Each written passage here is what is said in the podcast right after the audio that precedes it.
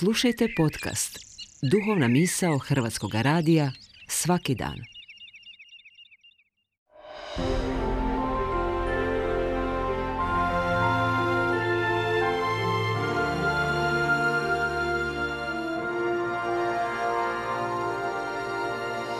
Duhovna misao.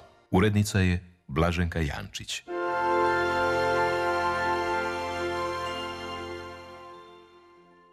Ja sam Nikola Kuzmičić i danas govorim o živim mrtvacima.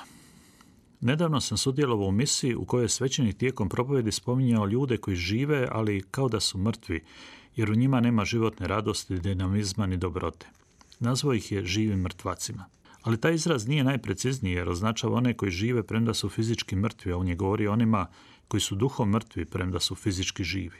Razmišljajući tako o živim mrtvacima i nazovimo ih mrtvim živcima, Pali su mi na pamet moji stvarni živi mrtvaci s kojima redovito upoznajem svoj učenik, odnosno omogućim svojim učenicima da ih sami upoznaju.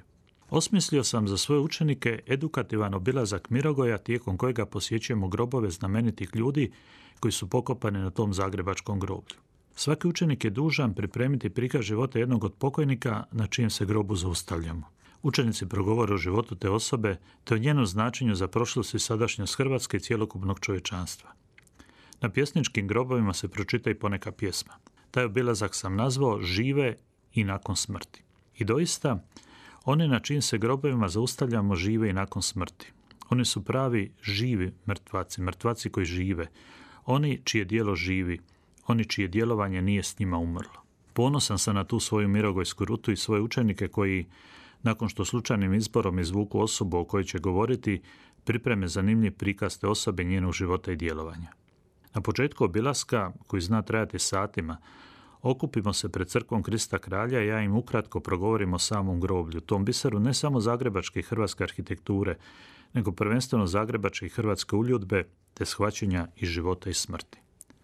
Potom odemo do najstarijeg mirogorskog groba u kojemu je pokopan Miroslav Zinger, zagrebački učitelj tijelovježbe i mačevanja, sastavljač pravila Hrvatskog sokola i autor hrvatskih sportskih terminoloških priručnika – koji je umro od gušenja plinom svega nekoliko sati prije proizvede opere Nikola Šubi Zrinski, u čijem nastanku je sudjelovao učeći glumce mačevanju.